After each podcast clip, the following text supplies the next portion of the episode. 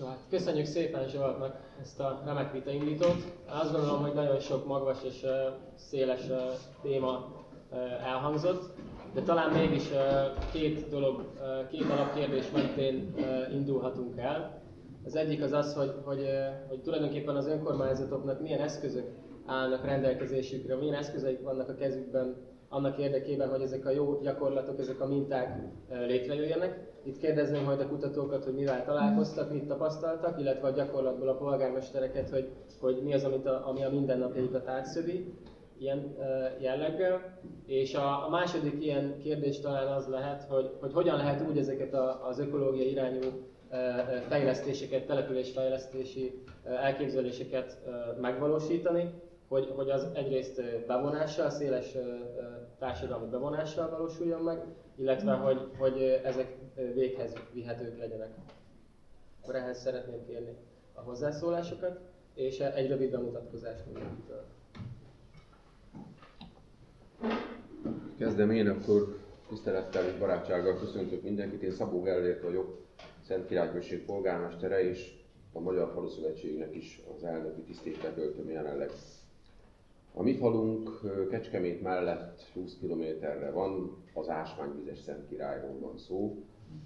A közigazgatási területünk meglehetősen nagy, több mint 10 hektár, a lakónépesség pedig nem egészen 2000. Ez jelzi azt, hogy egy tipikus alföldi paraszti gazdálkodásra meghatározott adottságú településről van szó, és ami miatt ennek a falunak a jelenét az elmúlt 28 évre visszatekintő múltját és némileg a jövőjét én meg tudom ítélni, az abból ered talán, hogy 90 óta töltöm be én Szent Királyon a polgármesteri tisztséget. Hogy őszinte legyek a vitaindítóval kapcsolatban, meg mindazzal kapcsolatban, ami elhangzott, én szeretném, hogy is mondjam csak, a kevésbé sötét szemüvegen keresztül látni és láttatni a, a jelenünket és a jövőt. Péternek ahhoz a bizonyos szokatlan szenáriójához irányítani a figyelmünket és a konferencia témáit, ami, ami egyáltalán arról szól, hogy nekünk mindaddig, amíg élünk, vannak eszközeink. Léteznek eszközeink arra, hogy a saját lehetőségeinket megtaláljuk és úgy alakítsuk, hogy az távlatos jövőt tudjuk biztosítani önmagunknak is, gyerekeinknek is, meg az utánunk következő többi generációnak is. Szent Királyt erre vonatkozóan egyfajta mintaként tekinteni, hát azért nem biztos, hogy jó példa, mert hiszen az, ami számunkra adottság, az a magyarországi falvak kevesebb részének mondható sajátjaként.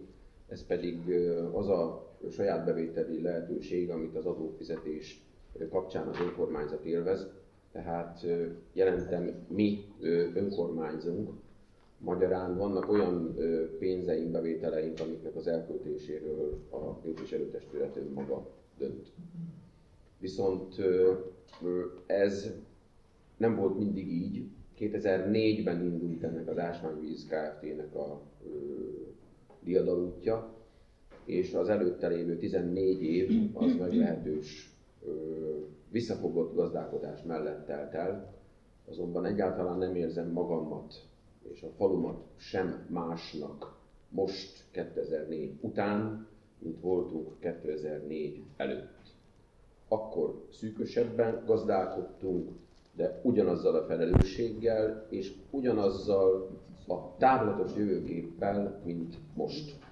És most is tudomásul kell vennünk azt, hogy ez az állapot, ez egy billenékeny dolog, mert megváltozhat. Ahogy jött, úgy mehet is.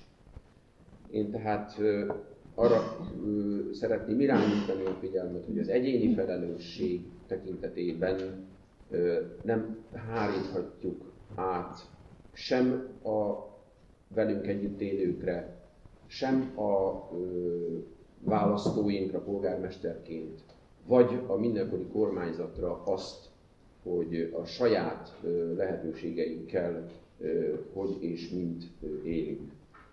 Beleértve ebbe azt, hogy ha szükség van rá, akkor a közösség találja meg a maga erejét ahhoz, hogy a vezetőit jobb útra térítse. Ez vonatkozik települési szinten is, és vonatkozik országos szinten is. Az a konferencia, amit most kis közösségként és ökopolitikusként szerveztek a szervezők, ez éppen ilyen lehetőségeknek a kutatásáról szól, és biztos vagyok benne, hogy a sok hasonló, az én szóhasználatom szerint tét nélküli beszélgetés, dialógus jön létre, akkor egymást tudjuk erősíteni annyira, hogy a Zsolt által említett úgynevezett zsombékok, amik az országban ezt a néhány tucat fejlődő és virágzónak látszó települést jelenleg bemutatja, ezek összekapcsolhatók legyenek, és az az ingovány, ami jelenleg a normál jövőkép szerint maga alá húzza, vagy magával húzza a rajta ugrándozókat, ez egymással összeköttetésbe kerüljön és fenntartsa a nemzetet. Köszönöm.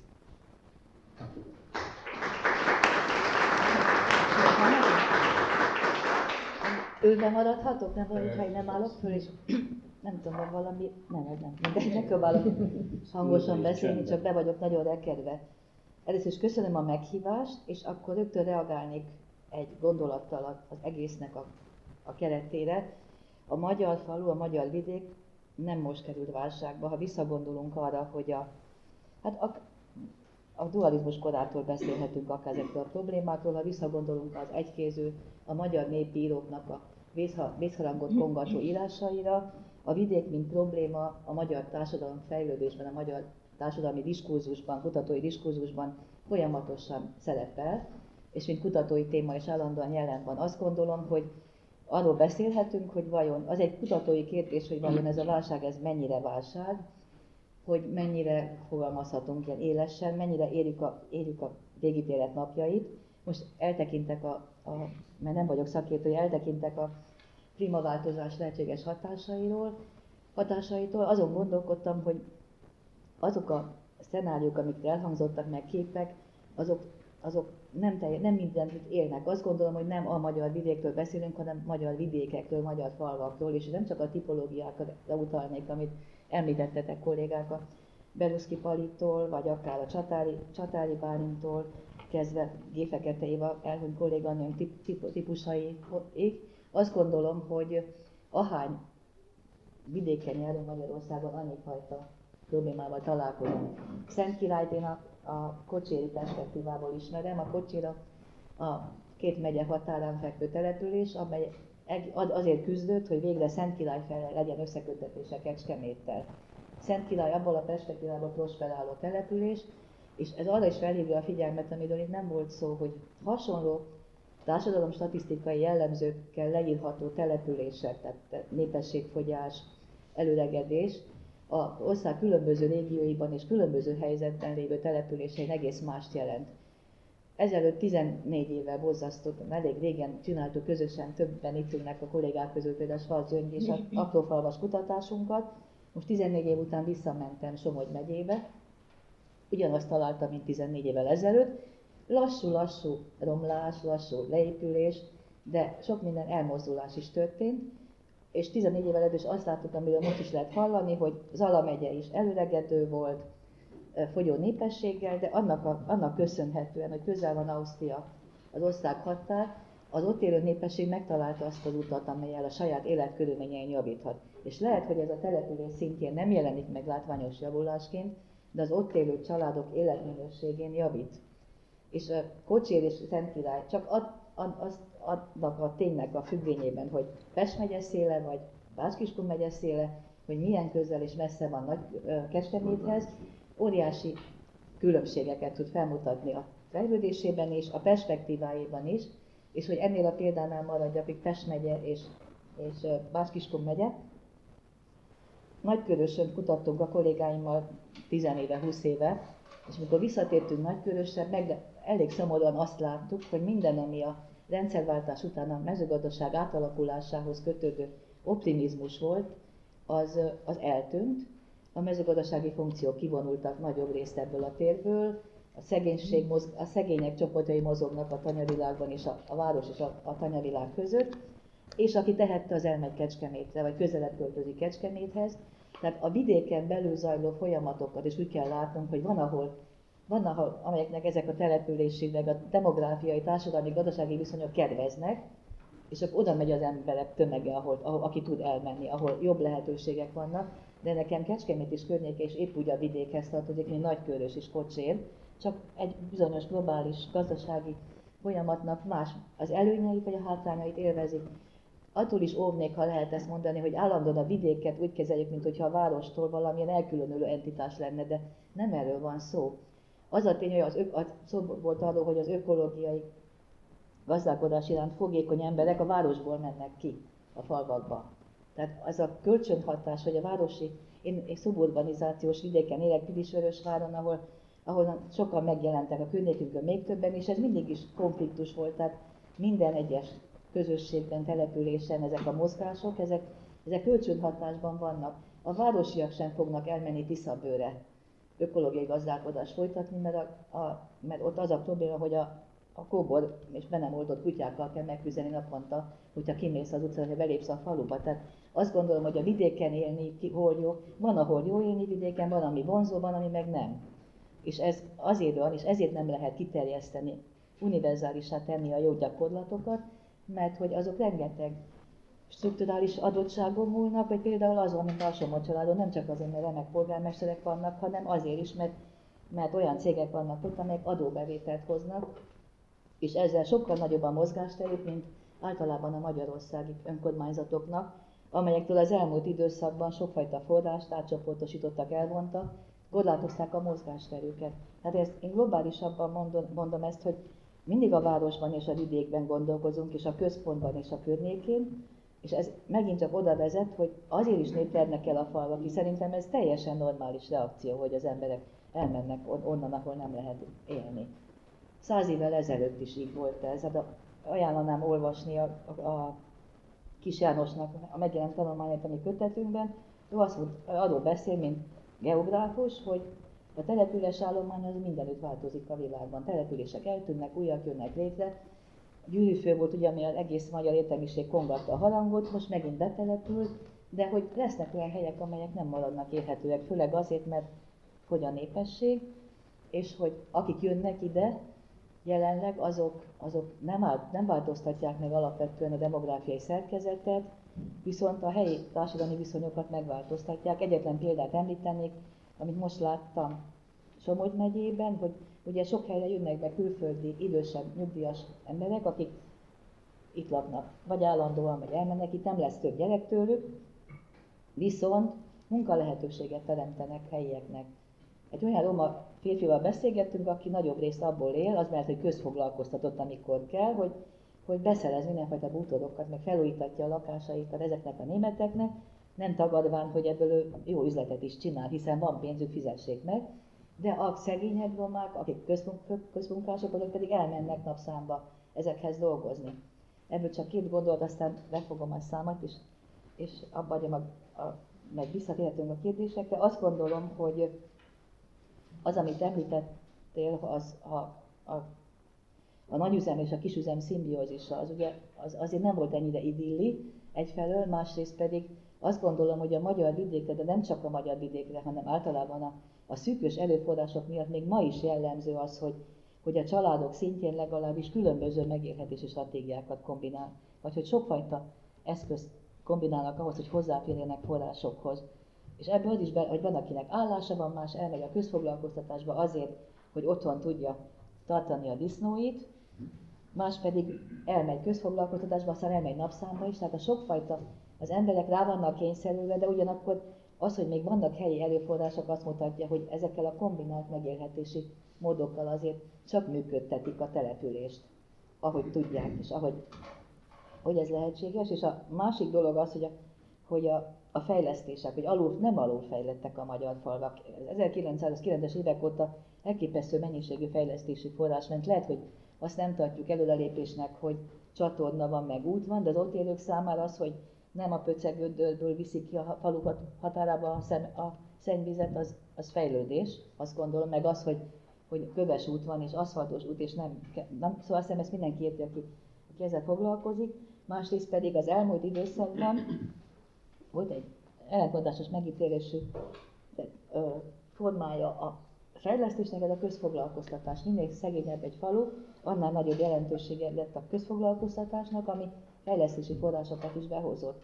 Tehát azt gondolom, hogy, hogy nem csak fekete és fehér, nem csak, hanem, hanem azért azt látjuk, hogy a vidék különböző módon, és a vidéki települések egy jelentős része megpróbál fennmaradni, ott élők próbál meg fennmaradni, és a, ami viszont nagyon fontos, az a polarizálódás, ami most már nem csak országon belül van, hanem akár egy kis térségen belül.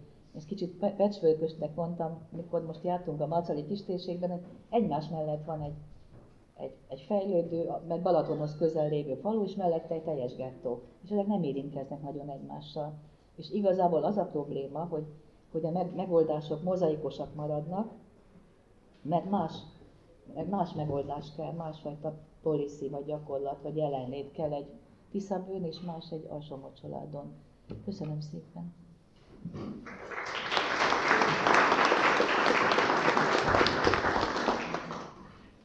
Állva, ülve maradnék, nem állok föl, Pálné Kovács Ilona vagyok, és Mónikával egy Bocsánat, intézetben, egy intézetben dolgozunk, és örülök, hogy azt a mondandómat ő már elmondta, hogy nem lehet általában a vidékről beszélni. Tehát muszáj elhelyezni a konkrét térben az adott települést ahhoz, hogy, hogy egyáltalán forgatókönyveken, magyarázatokon gondolkodjunk. Ezt Monika nagyon jól elmondta, én ezt különösen hangsúlyoznám, hogy nem az a vidék, amelyik nem város. Tehát ez, ez, ez egy borzasztóan leegyszerűsített megközelítés, úgy gondolom. Én politológus jogászként én a hatalom dimenziójával és az önkormányzatokkal foglalkoznék nagyon rövid hozzászólásomban.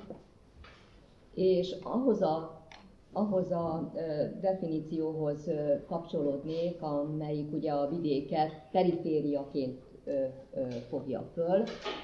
Igen, azt gondolom, hogy a, hogy a, a vidéknek, ha lehet, ez ne, nem lehet általánosságban, de ahhoz, hogy megértsük a helyét a hatalomban, a, a, a kis településeknek, vagy a vidéki településeknek, hogy igen, a hatalom perifériáján vannak azok az önkormányzatok, amelyek a, a, a falvak válságával, foglalkoztatási problémáival, elvándorlással és így tovább kénytelen foglalkozni.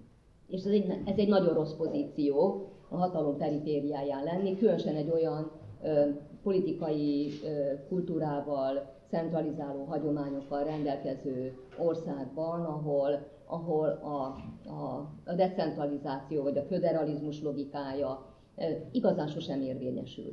Be kell lássuk, hogy 1990-ben, ha már nosztalgiát emlegettünk, rendkívül naivak voltunk, amikor azt hittük, egy, volt egy modernizációs fordulat, és ebbe párhuzamosan a modernizációs fordulattal egy olyan kormányzási rendszert vezettünk be, amelyikről ránézésre akkor is tudni lehetett, hogy nem fog működni. Nincsenek meg azok a, sem, a, sem, sem a kultúra, sem a tudás, sem az erőforrások, hogy 3000 kis köztársaság ként Magyarország egy decentralizált, föderális logikájú rendszer legyen. Tehát szinte törvényszerű volt az, hogy az önkormányzatok az indító, inkább politikai lelkesedés nyomán szépen folyamatosan kicsúsztak és a, a hatalom perifériájára kerültek. Ahogy én figyeltem ezt a folyamatot, írtunk is egy könyvet róla, a Decentralizáció kudarca Magyarországon címmel, ahol megpróbáltuk megérteni, hogy hogy lehetett 20 éven belül ilyen mérhetetlen nagy fordulatot megtenni a, a, a, a hatalom megosztás tekintetében. és hát azt kellett, hogy, hogy belássuk, hogy a valóban már a kezdeteknél elrontottuk, és ez nem volt véletlen, hogy elrontottuk a kezdeteknél. Tehát folyamatosan szorul ki a perifériára a vidék hatalma, vagy az önkormányzatok hatalma, tehát ez nem kizárólag 2010-hez, vagy az új rezsimhez, vagy az, alkotmány, az új alkotmányhoz, vagy az új önkormányzati törvényhez kötődik, mert ha csak a költségvetési pozíciókat megnézzük, ha a fejlesztési források elosztását megnézzük, nagyon sok mindenben visszaigazolódik, hogy egyetlen egy rezsim sem a rendszerváltás óta nem igazán vette komolyan a decentralizációt a narratívában egy ideig, most már abban sem. Tehát most legalább, ha úgy tetszik, tiszta lapokkal játszunk, 2010 óta egy erős állam, a, a, az erős állam paternalizmusa érvényesül, az, az erős állam újraelosztó hatalma, majd modernizáljuk a falvakat, modernizáljuk a városokat. Tehát gyakorlatilag már a narratívából is kiesett a alulról építkező vagy helyi forrásokra, ökológikus gondolkodásra építő társadalompolitika vagy fejlesztéspolitika. Paternalizmus van minden szinten, és ez tulajdonképpen ebben a politikai és állami felépítéssel teljesen konform. Az a baj, hogy van valami racionalitás ebben a logikában. Mert hogy helyben is paternalizmusok vannak. És biztos vitatkozni fognak velem a polgármesterek, és tudtam, hogy én leszek majd a polgármesterekhez képest a pessimista, meg a csipkelődő, gonoszkodó, de azért, ha általában nézzük, akkor bizony a helyi önkormányzás nem hozott igazán helyi demokráciát Magyarországon.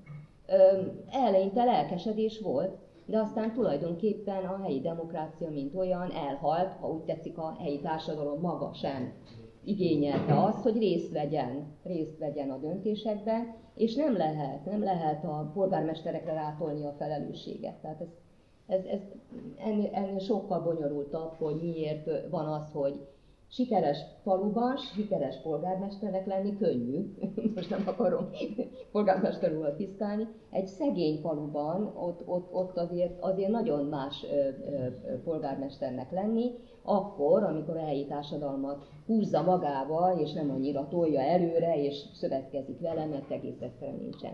Borzasztó érdekes egyébként, hogy egy, egy egy trend, ami, amit mérnek ugye az Euróbarométer elég régóta, társadalmi tőke, bizalom, stb. Ugye sok, sok mindent emlegetünk, amikor a helyi kisközösségek világához feltétlenül hozzá is tartozik.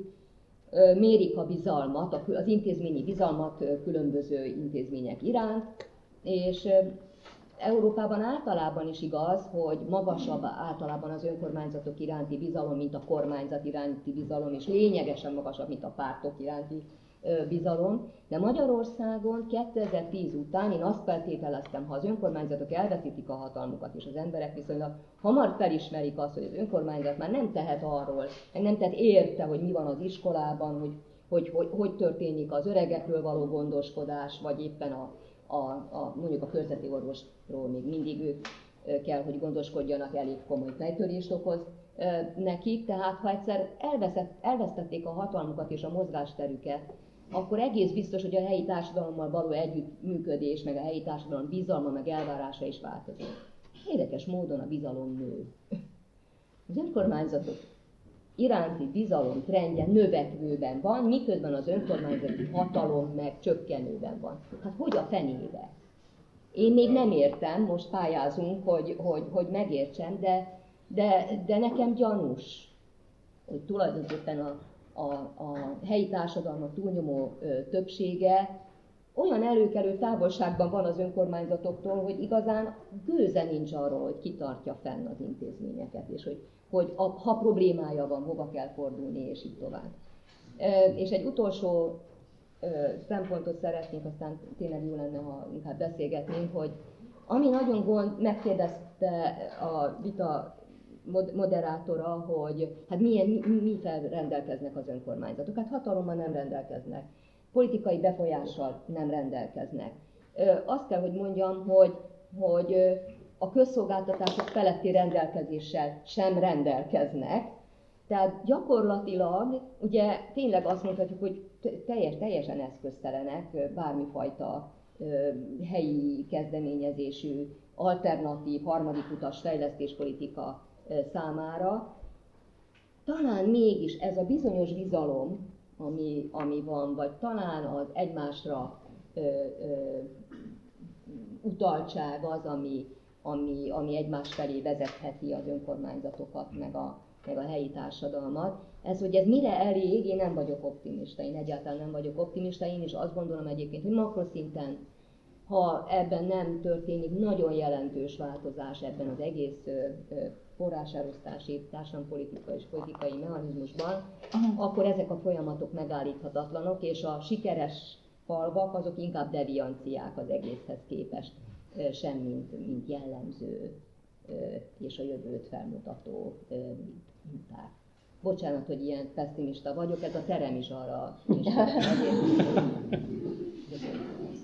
Igen, ez valahogy nehéz így beszélgetni, hogy így föl, fölfelé kell nézni. Molnár György vagyok, az MTL Közgazdaságtudományi Intézetében dolgozom matematikus közgazdászként.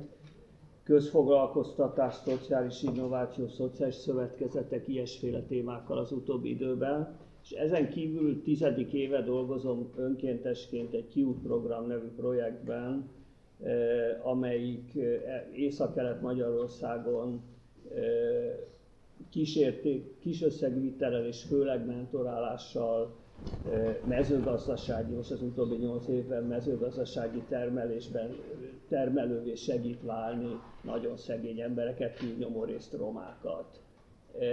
Ebből a két nézőpontból próbálok majd egy pár dolgot mondani. Az, az első megjegyzésem, és akkor rögtön nem ezzel akartam kezdeni, de itt rögtön vitatkoznék azzal, hogy van-e a településvezetőknek hatalmuk. Én úgy látom, hogy egészen elképesztő, döbbenetes mértékű hatalmuk van az alatvalók fölött, és majd ezt pontosítom egy kicsikét. Ugye a közfoglalkoztatás rendszere tökéletesen átalakította az utolsó, utóbbi évek hatalmi viszonyait és, és, term- és a település finanszírozás viszonyait is, amit ugye a Mónika is mondott, hogy, hogy az önkormányzati rendszer átalakítása az a néhány szerencsés település leszámítva, aminek van saját forrása, lényegében megvonta a forrásokat, és az egyetlen létező forrás az a közfoglalkoztatás. Ugye most, most ez megint csökken, de még mindig a, még jóval a 2012 kettes szint fölött van, tehát most ez csak egy érzékcsalódás, hogy annyira csökkent volna. És a közfoglalkoztatás egy csomó település és a kis települések esetében egyedül a közfoglalkoztatás teszi lehetővé a település üzemeltetést és a település fenntartást. És az én kutatásaim megfigyelése szerint a, a település vezetés viszonya ehhez a helyzethez két szélsőséggel írható le, és természetesen rengeteg átmenet van a kettő között. Az egyik szélén, ahogy a, a pozitív szélével kezdjem, van, vannak azok a település vezetők és, és az a település vezetés, amely tulajdonképpen attól függetlenül, hogy az aktuális kormányzat és az aktuális állami struktúra épp, vagy az EU-s támogatások épp milyen pénzforrásokat tesznek lehetővé, nekik van egy víziójuk arról, hogy mit kéne csinálni, épp amelyik pályázat van, akkor arra pályáznak, vagy ha közfoglalkoztatás van, akkor arra, és megpróbálnak a településsel valamit kezdeni, jó esetben együttműködve a, a, a településen élőkkel, szintén jó, de az én megítésem egy kicsit kevésbé jó esetben ilyen felvilágosult uralkodóként viselkedve. A másik végén pedig azok a, a települések vannak, és lehet, hogy én bal szerencsés vagyok, de a személyes tapasztalataim alapján ők vannak többen, akik a közfoglalkoztatás rendszerét lényegében egy feudális hatalmi struktúra újjáépítésére használják, és elképesztő hatalommal, talán részben pótolva azt, hogy, hogy igazi fejlesztésen is lehetőség, viselkednek és teszik a település szegényeit végletekig kiszolgáltatottá. és természetesen a kettő között egy nagyon-nagyon széles skála van. Ugye mi, amikor a jó gyakorlat, egy konferencián a jó gyakorlatok keretében mindig az első típussal találkozunk, természetes módon. A baj az, hogy én azt gondolom, hogy ez nem egy tanulható dolog, abban az értelemben, hogy ha valaki már eleve jó szándék, akkor megtanulhatja a technikákat, de, de a hatalmi viszonyokon ez nem fog változtatni. Tehát ez az egyik megjegyzés, amit szerettem volna az eddigiekhez hozzáfűzni. Egy, és maga az önkor, a, a közfoglalkoztatás tökéletesen átalakította azt a nézőpontot, ahogy egy kis település lakói polgármestert választanak. Most az a döntési szempont, hogy ki tud több közmunkát szerezni, és ki tud jobb megállapodást kötni a a, én most az egyszerűség kedvéért munkagyi központnak hívom őket, mindegy, a kormányhivatalok, belügyminisztérium, arról, hogy milyen eszközök és többletforrások jutnak a településnek.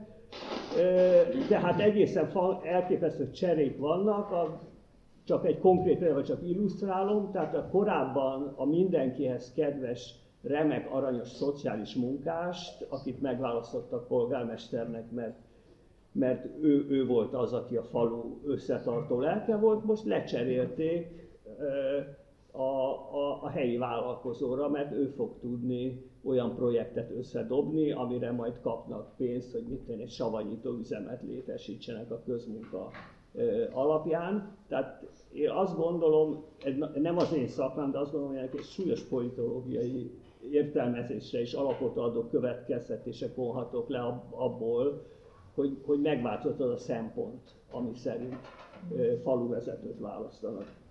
Nagyon röviden, mert nem akarok kifutni az időből, egy, egy olyan tényezőről, tényezőt szeretnék csak megemlíteni, amiről nem volt ez a közlekedés. És minden helyi, helyi gazdálkodási kezdeményezés kulcsa nem az, hogy, hogy egy term, elő lehet állítani egy terméket vagy egy terményt, hanem az, hogy az, hogy a csodába jutatják el a piacra. És és hát én úgy gondolom, hogy a, a kis falvakból való elköltözésnek is ez a kulcsa. Ha, ha én kényelmesen tudok közlekedni, akkor nem fog elköltözni. Ha nem tudok közlekedni, akkor kimenekülök onnan, mert nem tudok mit kezdeni magammal. Én egy interjú sorozatban Békés megyében megkérdeztem egy csomó polgármestert és helyi munkagyi központ vezetőt, hogyha ők 5 évvel ezelőtt azt a pénzt, amit a következő 5 évben közfoglalkoztatásra költöttek, azt ők kifejezetten foglalkoztatási szempontból mire költötték volna, a döntő többség azt mondta, hogy közlekedésre költötte volna. És ugyanaz lenne az eredménye, vagy még pozitívabb.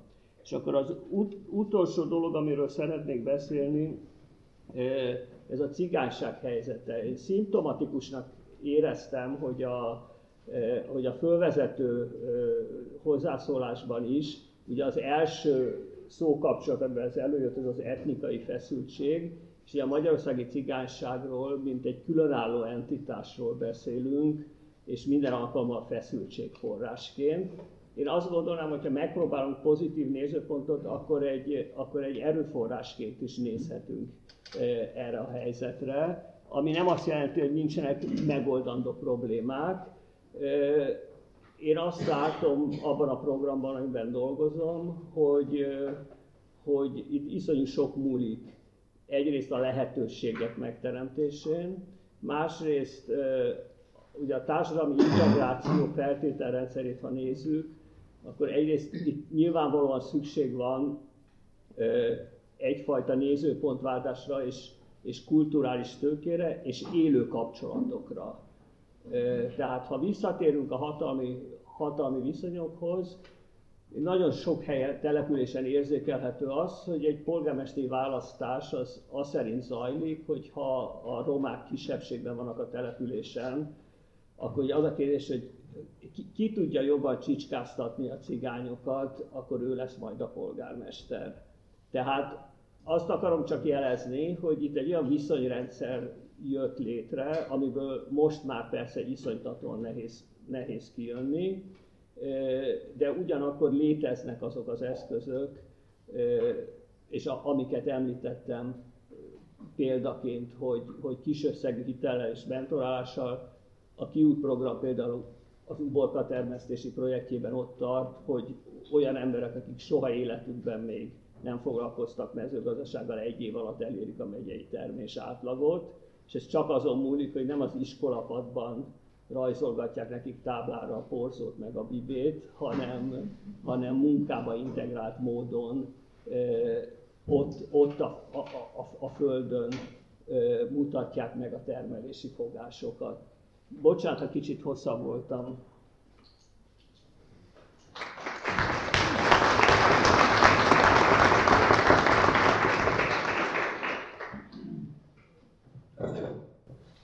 Üdvözlök mindenkit, engem Dicsa hívnak, és a deviáns települések egyikének vagyok a polgármestere. Alsómo családról jöttem, ez egy 314 fős település Baranya megye északi részen. Nagyon szép az a javaslatom, hogy googlizzátok meg. 90 óta vagyok polgármester, mielőtt polgármester lettem volna, én mezőgazdasági repüléssel foglalkoztam, pilóta voltam, az ellenzék minden választáson azt mondja, én csak beejtőernyőzöm a polgármesteri székbe, de hát ezzel együtt kell élni. És nagyon jó ebben a kontextusban megszólalni, mert hiszen mindenkihez tudnék néhány gondolattal kapcsolódni, és hát így szép a világ, hogy színes, és hogy nem ugyanúgy látjuk a világot. Tehát, hogy én biztos, hogy nem úgy látom a közmunkát, meg a hatalmi pozíciót, mint a mellettem ülő kutató. Tehát, hogy inkább amiről nektek egy picit beszélnék, az az, hogy egy ilyen deviáns település, mint Alsomocsalád, akinek van iparüzési adója valóban, ez éves szinten olyan 50 millió forint, ami egy ekkora település nagyságban nagyon sokat jelent. Ebből 25-öt von el az állam egyébként adóerő képesség címén, tehát egyre inkább közelítünk a nulla felé, és ha ez így haladunk, akkor el is érjük az abszolút nullát. A, amit én szeretnék mondani, ez néhány olyan jó gyakorlat, amit mi csinálunk, amit nem másolni kell, hanem adaptálni. Itt erről beszéltünk, hogy vannak jó gyakorlatok. És arról is beszélnék, hogy mi hogyan próbáljuk ezeket a jó gyakorlatokat átadni, és a végén felolvasnék én is két definíciót itt okos falu témakörben, ha már egyszer a Zsolt így földobta a labdát. Az egyik definíciót közvetlenül az Európai Unióból kaptam, én ott Brüsszelbe tartottam egy előadást erről a témakörről. Tehát a, ami nagyon, nagyon fontos az az, hogy egyszerűen éreztük azt, hogy az embereket be kell vonni, hogy legyen termelés. És elindítottunk egy magunk kenyérén gazdaságfejlesztési programot, aminek kapcsán egyébként helyi pénzt is bocsátottunk ki. Ez azt jelentette, azon alapelv alapján történt a, tört, a dolog, hogy a, az embereket meg kell tanítani arra, hogy nem várjuk a csodát, hanem mi vagyunk részesei a csodának, tehát felelősek vagyunk önmagunkért, és nekünk is tenni kell a saját magunk boldogulásáért. És ha ezt megcsinálják, akkor van előrelépés, és az önkormányzatoknak azon kívül, hogy van bizalom, ha van lelkesedésük, meg belső motivációk, meg összefognak, akkor azt gondolom, hogy van valami kis kis lehetőségük, és ez egy folyamatos útkeresés. Tehát amit Alsó Mocsolád csinált 90 óta, az folyamatos útkeresés. Van egy programunk, belemegyünk, ezt a magunk enyerén programot már visszük 2013. május 1 -e óta, tehát most május 1-én fogunk debütálni. Állattartás van a programban, meg lakásfelújítás, és ehhez helyi pénzt használunk. És nagyon sokszor jönnek és vizsgálják, hogy ah, mi értelme van, hogy van helyi pénz. Hogy növeli ez a gazdaságot? És nyilván, akik helyi pénzzel foglalkoztak, hogy nagyon sok szakirodalma van, az tudja, hogy a helyi pénznek a helyi gazdaság... Igen. Rigasznak hívják, és így néz ki, köszönöm. A helyi pénznek a helyi gazdaságot kellene ö, működtetni, vagy szaporítani. Nekünk kettő nagyon fontos dolgot csinál. Föntartja a boltot és a kocsmát. Tehát megmarad a településen a bolt és a kocsma, és ha ezen kívül más haszna nincs, akkor már bőven megérte egyrészt. Másrészt meg vizsgáltuk nyilván azt is, hogy mennyire cserél gazdát a helyi pénz az egyik embertől a másikig. Tegye fel az a kezét, aki ebben az évben már pénzt adott valamelyik másik embernek. Ó, akkor a húsvét az lement pénzes, és nem ajándékos. Tehát, hogy nem normalitás az, csak akartam ezzel mondani, nem normalitás az, hogy, hogy pénzt adunk a másik embernek, mert hogy szolgáltatókon keresztül megy ez a történet. És amiről akarok még gyorsan beszélni, az a jövő szövő programunk. Ez nagyon izgalmas program. Ez arról szól, hogy volt egyszer egy testületülésünk, ahol éppen egy projektet vezettem föl a képviselő testületnek, és a testet így rám nézett, és azt mondta, nagyon ritkán van ilyen, talán ez az egyetlen volt, és azt mondják, hogy ők ezt értik, hogy megint egy projekt. Itt beszélgettünk, hogy a projektekkel talán te mondtad, hogy a, a pályázati projektekkel mindenféle elszámolás és ilyen problémák vannak, valóban vannak. Mi belenyomtunk a faluban másfél milliárdot, legalább tíz fajta különböző jogcímű projektekben, tehát abban rengeteg egyéb típusú projekt van, és nagyon rossz, hogy annak van egy ütemezése, meg egy elszámolási kötelezettsége. Tehát egy hasonló projektet vezettem föl, amikor azt mondja az egyik képviselő, hogy ő ezt érti, csak vegyük már részre, hogy hiába gyönyörűséges a falu, teljesen összközműves, és minden rendben van, de hogy elfogyunk a végére.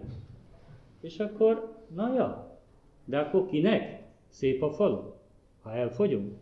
Mindent félretettünk, és elkezdtünk ezen gondolkodni, hogy milyen megoldás van. És elindítottuk a jövő szövőt, a Zsolt erre említ, ő is benne volt, meg többen is itt a teremben, és az volt az alapkoncepció, hogyha mindenféle okos ember összehívunk egy vezetett együtt gondolkodásra, akkor ki kell, hogy jöjjön egy olyan gondolat, ami sose született volna meg, ha ezek az emberek nem ülnek egy teremben. Szerintem formál, logikai szempontból ez rendben van.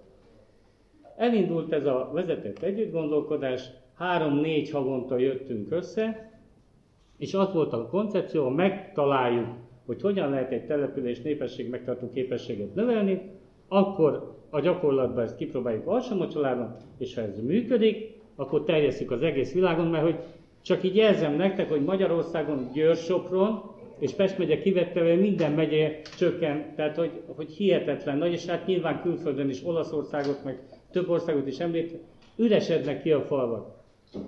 Igen ám, de hogy nem találtuk meg a bölcsekkövét. De mi született? Született egy letelepedési kézikönyvünk. Született egy letelepedési mentorcsoport, amelyik segíti a betelepülőknek a, a településhez és a, a helyi szokásokhoz való integrálódását.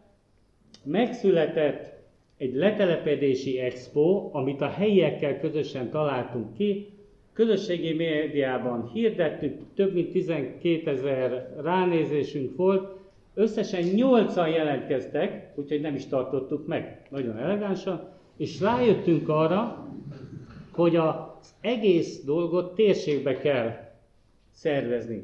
És van egy mikrotérség öt településsel közösen, és jelzem, hogy ez a mikrotérség már 2013 óta együtt dolgozik, és ez a mikrotérség most már okos térségnek vallja magát, és csinálja az okos stratégiáját, mert hogy azt gondoljuk, hogy összefogásban nagyon komolyan lehet előrelépni, és igazán erre van szükség. Aztán megindítottuk a Jövő Szövő 2 amikor mellé tettük a közösségi vállalkozást, mellé tettünk egy másfajta kommunikációt, mert azt mondtuk, hogy nagyon fontos, hogy akik alsómó családra vagy bárhova betelepedni szeretnének, akkor ott hagynak valamit mögöttük, és biztonságérzetre van szükség. Ezért kiírtunk egy pályázatot, amiben egy motivációs levelet kellett írni azoknak, akik alsó családra szeretnének betelepülni. Összesen 26 ilyen motivációs levél érkezett, ebből betelepült idáig egy teljes család, négy magánszemély, és a motivációs levélen kívül is betelepült három család alsomó családa, meg három magánszemély. Tehát, hogy egész szépen elindult ez a történet, és most ott tartunk, hogy a térségben profi módon szeretnénk egy térségi letelepedési expót csinálni, ez az idei év szeptember 13-án és 14-én lesz, úgyhogy ha akartok jönni a térségbe, akkor most mindenkit itt szeretettel meghívok erre a történetre, és akkor egyetlen egy dolgot szeretnék még mondani, hogy, illetve felolvasni, ez az okos falu történet. E, Alsomó családon innovációs, nyert, innovációs díjat nyertünk nemzetközi szinten, és Tallinnban volt a díjátadó, amikor megfogalmazódott, ott nyilván egy innovációs díjátvételekor viszonylag sok olyan ember van, aki innováció érzékeny, és megfogalmazott ez a, megfogalmazódott bennem ez az okos falu témaköre, és mikor hazajöttünk, egy műhelyt csináltunk, mi nagyon sokszor csinálunk ilyen műhely beszélgetéseket, műhely munkákat, ahol mindenféle szakértőt, szakembert összehívunk, és ez az alsó mocsoládi definíció, amit hallottok, és utána az Európai Unióst is föl fogom olvasni, azt mondja, hogy okos falu, közösségi alapon szerveződő kezdeményezés, amely az innovációs technológiákat, a lehetőségeket hivatott hasznosítani a vidéki térségekben. A kedvezményezés lényege a közösségi erőforrások összekapcsolása információs technológiai vívmányokkal. Megvalósulásának hozadéka, hogy határokat bont a vidékiek számára sokszor nehezen, né, mm, bocsánat, nehezen átlátható a modern nagyvárosi világ és a falusi életmód között. Hát, igen, átlátható.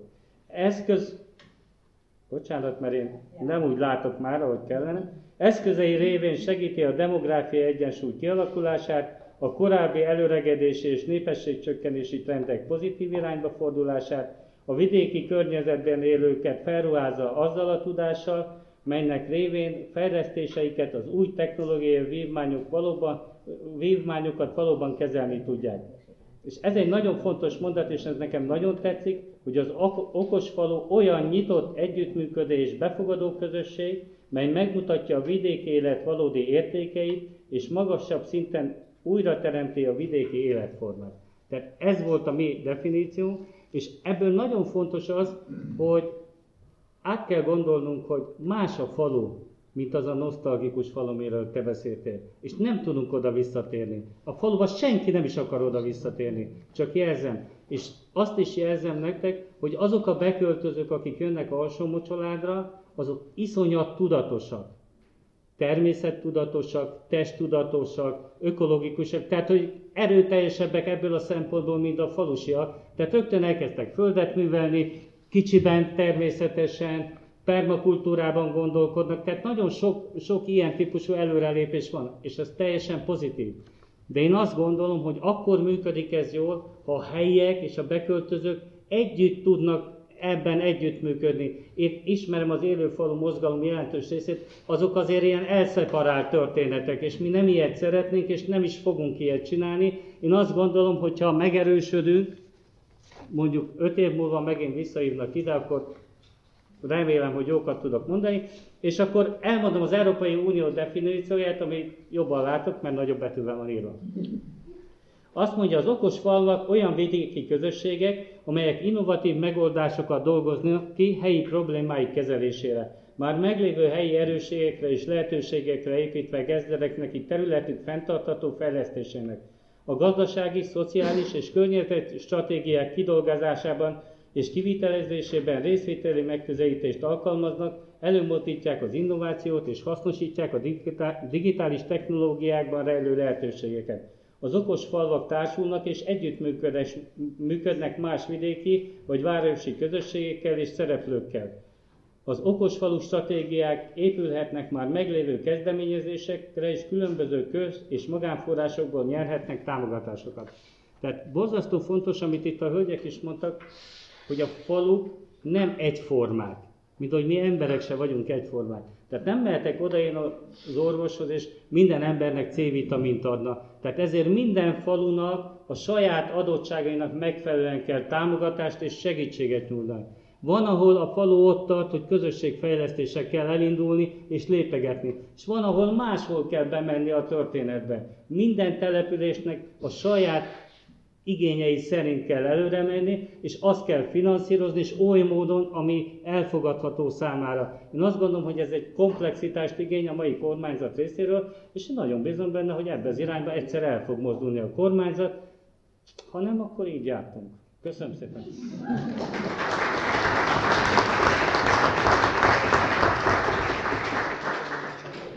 Bocsánat, még mielőtt Tibor megtartaná a beszédét, egy kicsit kérhetem, hogy húzódjunk be, mert érkeztek újak, hogy le tudjanak ők is ülni.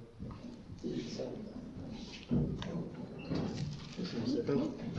Rapos Tibor vagyok, Kitvaros polgármestere, és ha már itt elhangzott, hogy mennyire vannak közel a kis települések falva, falvak a mezőgazdasághoz, hát a település neve rögtön mutatja, hogy mi egy kicsit igen. Hiszen Pitvaros, Pitvar, ugye egy gazdasági udvart jelent, ez a település eredeti neve 203 éve.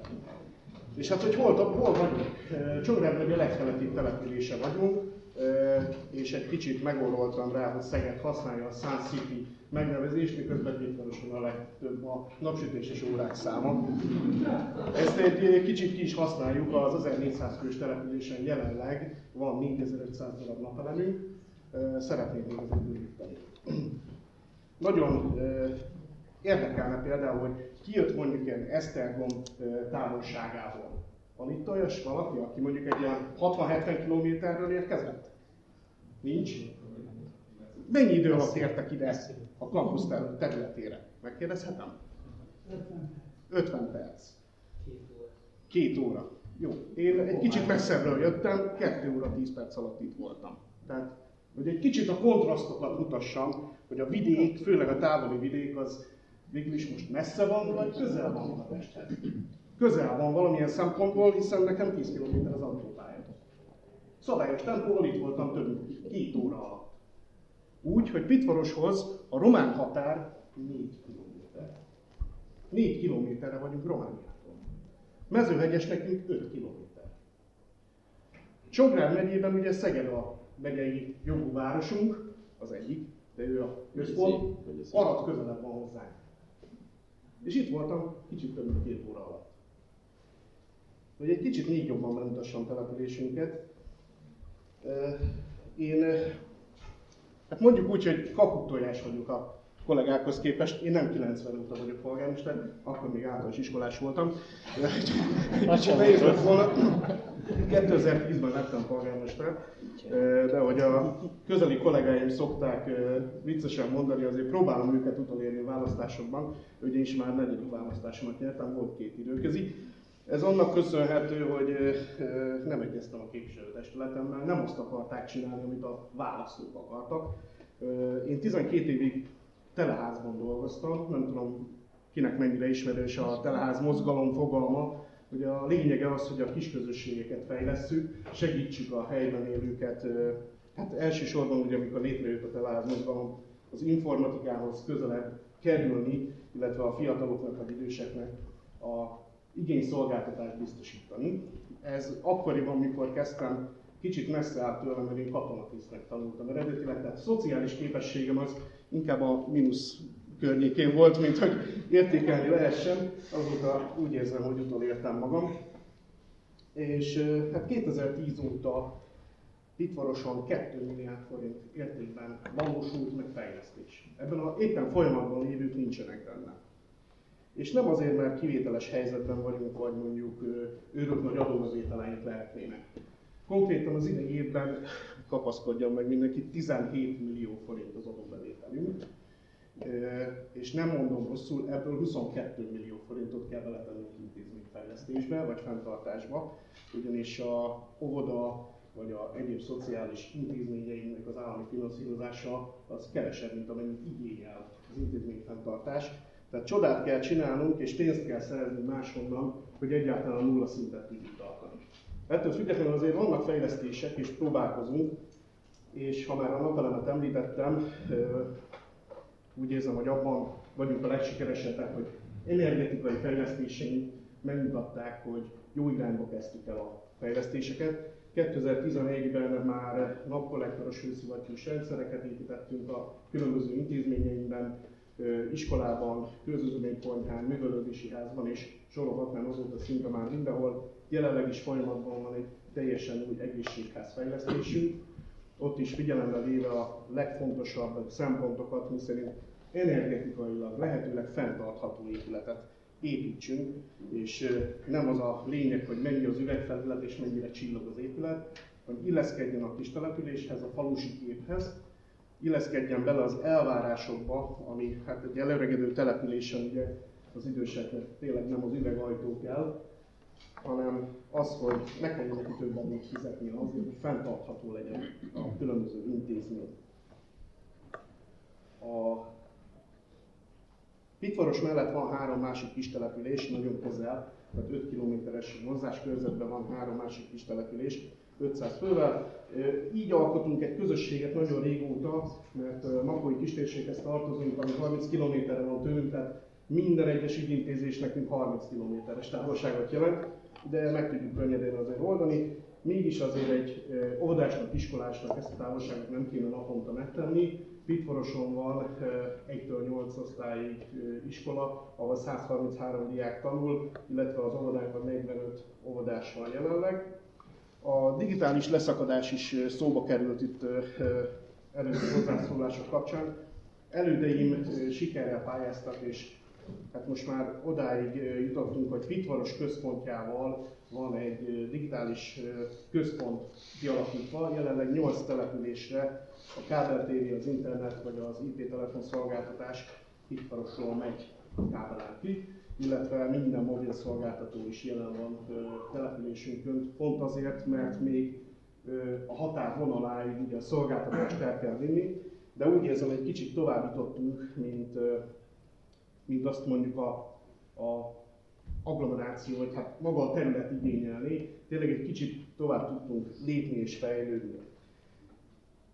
Nyilván a kis településnek a legfontosabb az, hogy, hogy ne legyen elvándorlás. Itt is szóba került, hogy ugye előregedő települések elvándorlás, és ezt meg kell állítani. Én ezzel mindig vitatkozok egy kicsit. Mert most az elvándorlást hogy nézzük?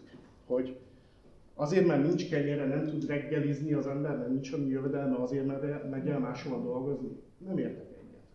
Ott, ahol 2000 négyzetméteres a legkisebb porta, ott lehet annyi terményt termelni a saját udvarában, kertjében, hogy abból a családját meg tudja etetni.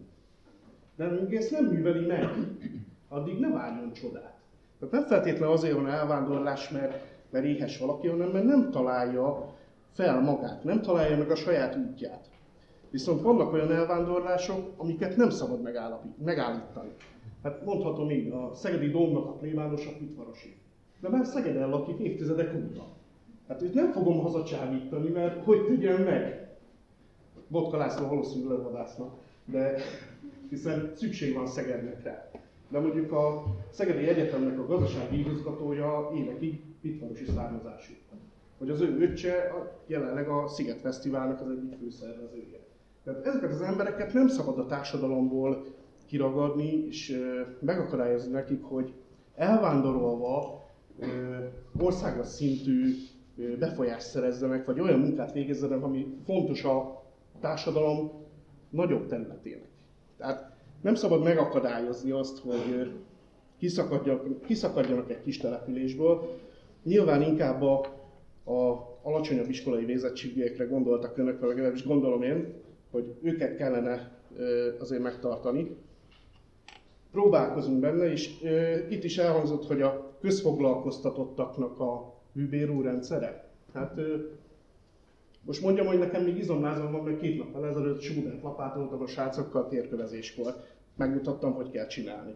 Tehát nem biztos, hogy mindenki hűbér úrként kezeli a helyzetet, példát kell mutatni, utat kell mutatni, és valóban nem uralkodni az embereken. Ezzel egyetértek, de én nem láttam még olyan településvezetőt, aki, aki visszaélne ezzel a lehetőséggel vagy hatalommal, hiszen akkor soha többet nem választanák meg. Ez, ez szerintem benne van a, a dologban. És hát, hogy... Szerencsés eset. Szerencsés eset? Hát más a kutatás, meg más a valóság. Ilyen Lehet. Jó, én más szemszögből látom a dolgokat, tehát nyilván a, a dolgozó lehet, hogy mást mond, mert még úgy, hogy egymás mellett dolgoztunk két napja, akkor is ő más, máshogyként adja elő, másként mondja elő, úgyhogy ez ilyen furcsa, és akkor még annyit szeretnék, hogy a távolság, a kontraszt és a, a szimbiózis egyszerre van jelen a nagyvárosokban. A nézőpont kérdését. Úgy van, úgy van. Tehát a távolság, a kontraszt és a szimbiózis egyszerre van jelen mondjuk a főváros, vagy a megyei jogú városok és a legkisebb települések között is. Tehát nem lehetünk egymás nélkül csak együtt. Tehát bizonyos dolgokba egy kis település ne akarjon beleavatkozni. Tehát egyetemi képzést Én ne akarjak. Minek? Nincs értelme. Én annak örülök, hogy ötödikes gyereknek meg tudom tanítani, hogy hogy kell megmetszeni a töltőfát. Mert sajnos nem tudja. Hát akkor megmutatjuk neki. Jaj, de jó, ültettünk és csomó gyümölcsfát, szerintem már a 4000 darabnál tartunk. A együttműködés viszont mégiscsak fontos, hiszen például a közlekedésfejlesztésben, ha csak a, a nagyvárosok közlekedésére fejlesztünk, akkor oda jutunk, ahova Békés megye.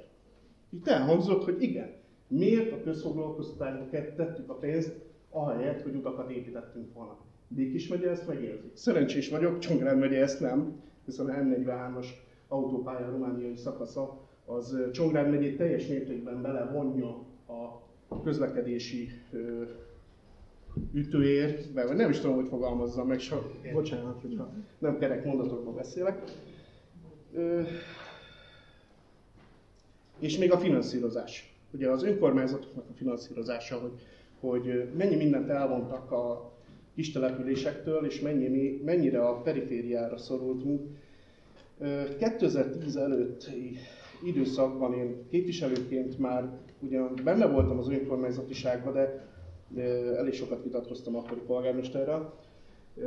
Sajnos nem tudtam átadni neki azokat a gondolatokat, amit akartam, de akkoriban olyan gondban voltunk, hogy az iskola finanszírozásnál úgy, hogy a, a makói 17 településből a Pitvarosi iskola volt a legjobban finanszírozott.